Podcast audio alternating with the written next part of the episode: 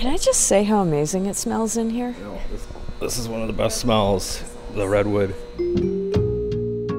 In a tiny town of fewer than 200 people up north, a botanical wonder is growing. When you make your way through the snow in Copemish to the old industrial building on the west edge of town, formerly used as a potato warehouse and later as a wood burning stove factory, you'll find that David Milarch and his team are growing miracles. You know, everybody wants to write about redwoods and sequoias, but Archangel, we've done over a hundred different species of trees around the world.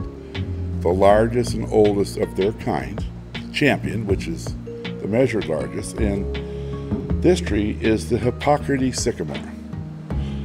It is the tree 5,000 years ago Hippocrates planted on the island of Kos and started teaching the science of medicine under.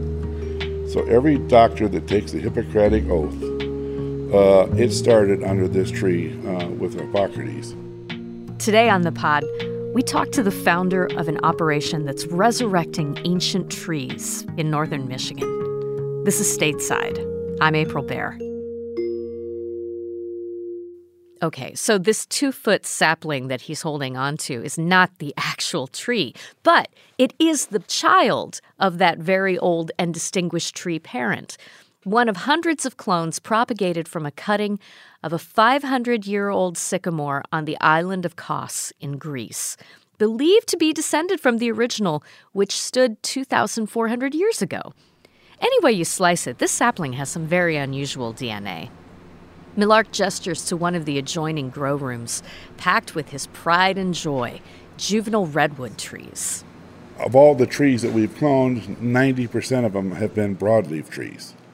Probably 10% have been evergreens. But since we started down the field 12 years ago of trying to clone coast redwoods and giant sequoias that are thousands of years old, which every expert in the world came forward and said, You'll never, ever get those. The, the oldest giant sequoia ever cloned was 80 years old.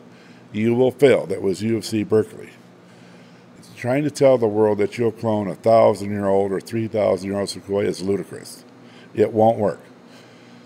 Well, that whole building over there is full of three to 4,000 year old giant sequoias. We're very successful with that, and they're being planted in eight countries. This is the Archangel Ancient Tree Archive, a nonprofit project started by this third generation nurseryman as a way to preserve the tree species now in terrifying decline due to climate change and habitat destruction.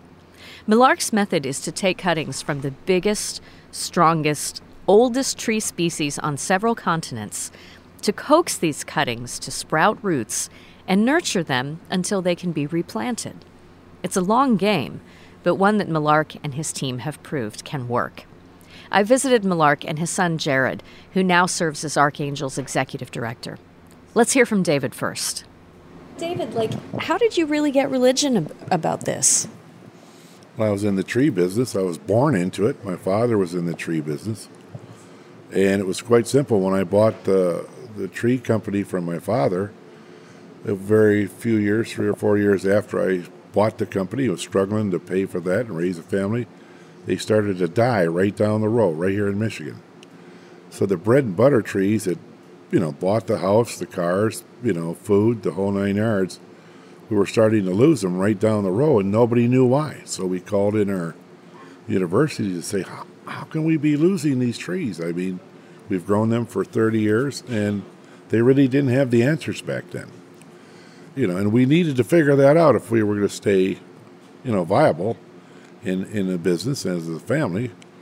And come to find out, one of the major culprits was SO2s from coal-fired power plants in the jet stream. The SO2s and the the mercury and things that is so damn toxic uh, condensates when it goes over cold Lake Michigan and it drops like rain into Lake Michigan. The mercury, the dioxins, the SO2s. Well, mercury, for instance, is the only element that is liquid. It can be gas, it can be, so it drops as it condensates out of the air, the jet stream, into our Great Lakes. Uh, in the summertime, uh, the Great Lakes warm up. They, they are inversion The mercury comes to the surface and turns into a gas and comes inland and lands right here, all over Michigan. So we've been in a mercury toxic rain for 40 years that people don't want to talk about. So, what we found out is that really weakens the immune system of trees. Do you feel like in your lifetime you have seen the difference in Michigan's forests? Oh, absolutely. I mean, what we're really good at in Michigan is deforestation.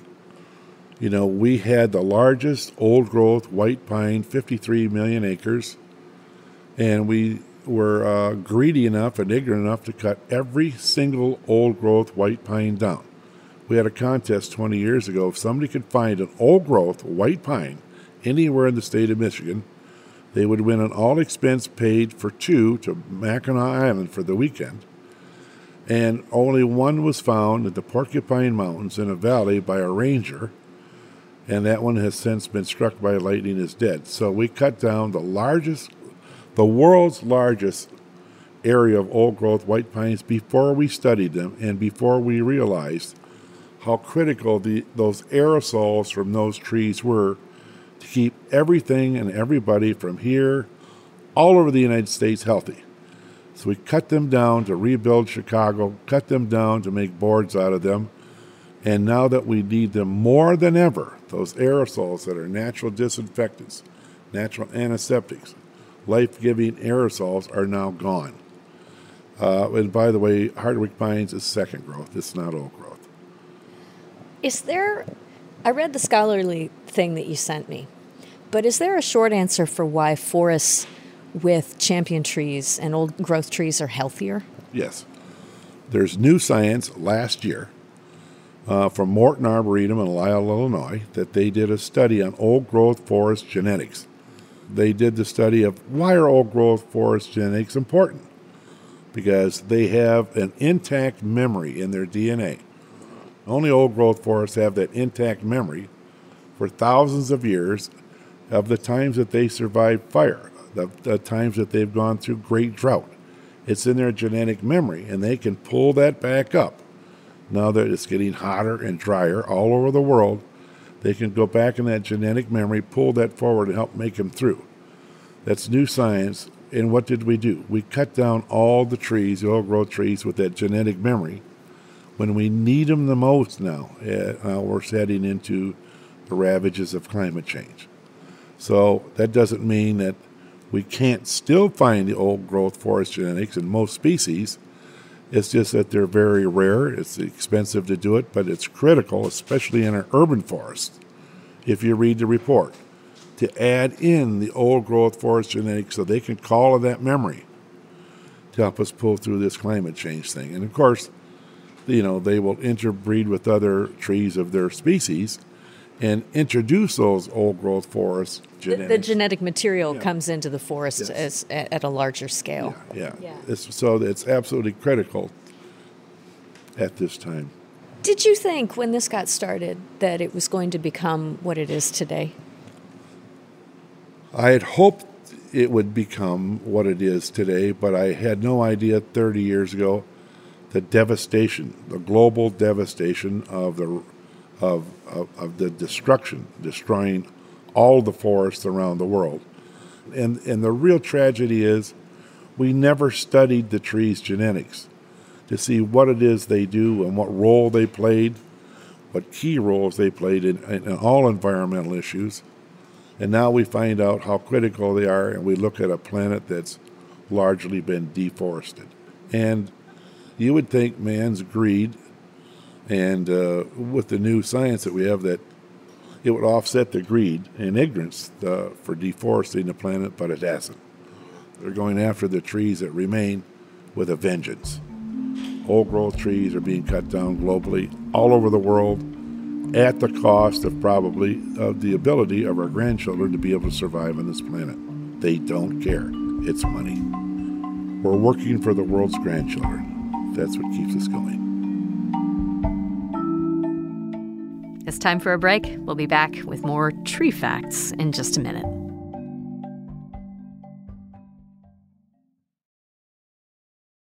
Support for Michigan Public's Stateside podcast comes from Lake Trust Credit Union, working to empower financial well being for Michigan consumers, businesses, and communities. Committed to financial solutions and advice to support people and families. More information at laketrust.org. Support for the Stateside podcast comes from Kalamazoo College, offering a personalized education that combines critical thinking, curiosity, and creativity committed to preparing students for meaningful careers that make a positive impact on the world. More at kzoo.edu.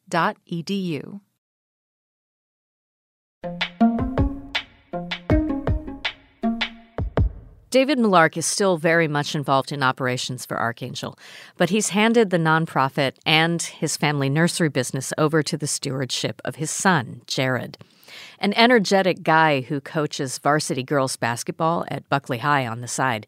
He talked to us about Archangel's work and how he came up in the service of trees. So the the shade tree nursery business came first, right? So I mean, there were saplings and cuttings and everything before there was Archangel, right? Growing up on the shade tree nursery, we were used to growing many, many varieties of trees that we noticed started to decline. There was tons of different diseases moving in and issues with our weather, with the amount of water that we could provide for our trees, and we started losing trees at a tremendous rate. So the inception of the Champion Tree Project was basically a reaction to those issues. Can I ask, like, what were you hearing from different places that wanted shade trees? Like, what kinds of what kind of planners and businesses were you talking to in different parts of the country that where you'd hear this from them, what their needs were? it wasn't so much the needs of the industry as far as landscape architects or designers or installers. It was more on the wholesale end where we would have issues in our own nursery and challenges with climate and weather and disease. And we needed to grow some trees that would withstand all those issues. So the inception of the Champion Tree Project was one of those solutions for us. So these these trees, how do you describe them for people who know nothing about tree horticulture, the varieties that are cloned and grown here? The varieties that are cloned and grown here are the best of the best in the sense that they've survived the test of time. So they've been around the longest and grown the largest. Some of that could be where they're growing, or they could be sheltered in pockets that maybe they're protected in, but it's just common sense that if you are selecting from some of the oldest, largest trees on Earth, that those might be ones that can withstand some of our challenges that we currently face. I have seen cuttings from trees that were extremely old. What has been learned over the course of Archangel's life about the process of cloning trees? Each tree needs to be treated a little bit differently and most of what we do here is R&D. So we are learning the processes to propagate these ancient giants day by day. What are some of the challenges that come up? I mean, it's so funny that just starting with cuttings, I mean, some aspects of this look pretty normal, like if you were trying to get a twig off a neighbor's shrub and, and grow it. But what are some of the challenges that come up? The biggest challenge that we face is that when we initially take cuttings from an old forest giant and begin to propagate, our success rate may be 1 to 2% on that first round. So that's not commercially viable. So what we do here is take that information our, off our first round and alter it and just continue doing trials until we can get that success rate up to 60, 70, 80%, where now it's viable to put it in production. What kinds of things can you change? Is it a matter of temperature and water and light? Temperature, water, light, the amount of hormone that we use, everything is variable. So we need to replicate different climates, different growing zones, and figure out which way best suits that particular species to grow. The kind of hormones that are used to take a little snippet and, and to grow with, I mean, what is that material? What's it made of? There's actually a lot of organic rooting hormone. If you take a look at Salix nigra, which is black willow, that has a natural rooting hormone within it. So we can actually use some of that to stimulate root growth on other plants, as well as some commercially available rooting hormone as well. Is it the kind of thing that commercial nurseries would use too, or do you guys need something special? The methods that we use are traditionally used in other nurseries. It's just that the trees that we're trying to propagate you know, one to two percent success rate for normal nurseries means bankruptcy. For us, it means we need to get to work and uh, figure out how to get that to 70, 80 percent and make it viable. That's another question I was curious about. What is the business model for saving ancient tree species? The business model is to get as many trees as we can planted in the ground successfully and growing. We depend solely on donations, and we've been very fortunate to be able to do this for 25 years with the support of many, many great people. You feel like there's anything you've you've learned over that time? I mean, this family was not exactly new to horticulture before that, but this stage of the family's business, do you feel like there's anything that you've learned that you didn't know? We are definitely rooted deeply in the horticulture industry and have spent most of our lives in it. The fascinating thing to me is that we learn new things every day about trees and how to grow them, and that will continue hopefully throughout my lifetime and my children's lifetime. Are archangel trees in the UP and in the Mitten? Archangel trees are dispersed throughout Michigan, from the Upper Peninsula all the way to the southern border. I got to spend a little time with the black willows. I confess, I did not know willows could get that size or that age. Willows are a super tree. They're the best at cleaning water. They were also some of the first that we've removed around all of our lakes, streams, waterways in Michigan. And part of what we're doing is replacing those filters by planting those trees back. They tend to get removed when people want access. I guess is what you notice in residential areas. What we really notice is that black willows are removed because they grow right at the edge of these lakes and streams, and people like to see those lakes and streams. So the first thing they remove on their property is the filter. We recommend that we put those back. What's it like to work in a business where you can see some results? You know, something that goes from a cutting to a sapling, and then maybe to like one of the mother trees, 10, 15 feet tall, but you may never see the trees that you plant in their the adult stage of their lives. I think it's honorable for everybody here to realize that the work that we're doing, we probably won't see the end of it in our lifetime. If you think about the average life of the tree in our facility right now being around 2,000 years old, that's many, many lifetimes. So the work that we're doing now is not for us. Our business model is basically you can donate to Archangel and uh, you know help propagate these giant trees. And let's say you make a hundred dollar donation, we would like to make sure that we get as many healthy trees planted back in the ground with with those dollars. That's Jared Milarch, Executive Director of the Archangel Ancient Tree Archive. We also heard from his father, David. They are the co founders of Archangel in Mich. While it may be winter here in Michigan, Archangel's work spreads into warmer places throughout the course of the year. Its latest project is a partnership with the Taravana Forest Sanctuary, north of San Francisco, to create a new living library of endangered coast redwoods. You can see photos on the Archangel Instagram account or visit the website for more. And that's the Stateside podcast for today. I'm April Baer. When you are ready to hear more of the sounds and conversations that we bring you every day about Michigan, you can stream full stateside episodes at MichiganRadio.org. Today's pod was produced by April Van Buren. Other producers on our show are Mike Blank, Ronia Cabansag, and Mercedes Mejia. Our podcast editor is Rachel Ishikawa, and our executive producer is Laura Weber Davis. Music for the pod comes from Blue Dot Sessions. Thank you so much for listening. We really, really are glad to have you along with us. Take care of yourself this weekend. We'll see you Monday. Bye.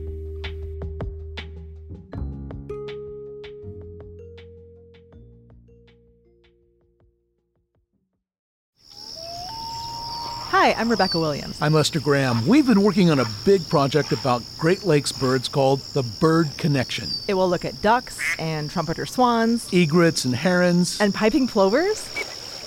Yes! We'll discuss what we've discovered at a Michigan Public Issues and Ale event, including how some problems for birds are problems for people. It's at Arbor Brewing Company in Ypsilanti the evening of May 21st at 7. You can register at michiganpublic.org.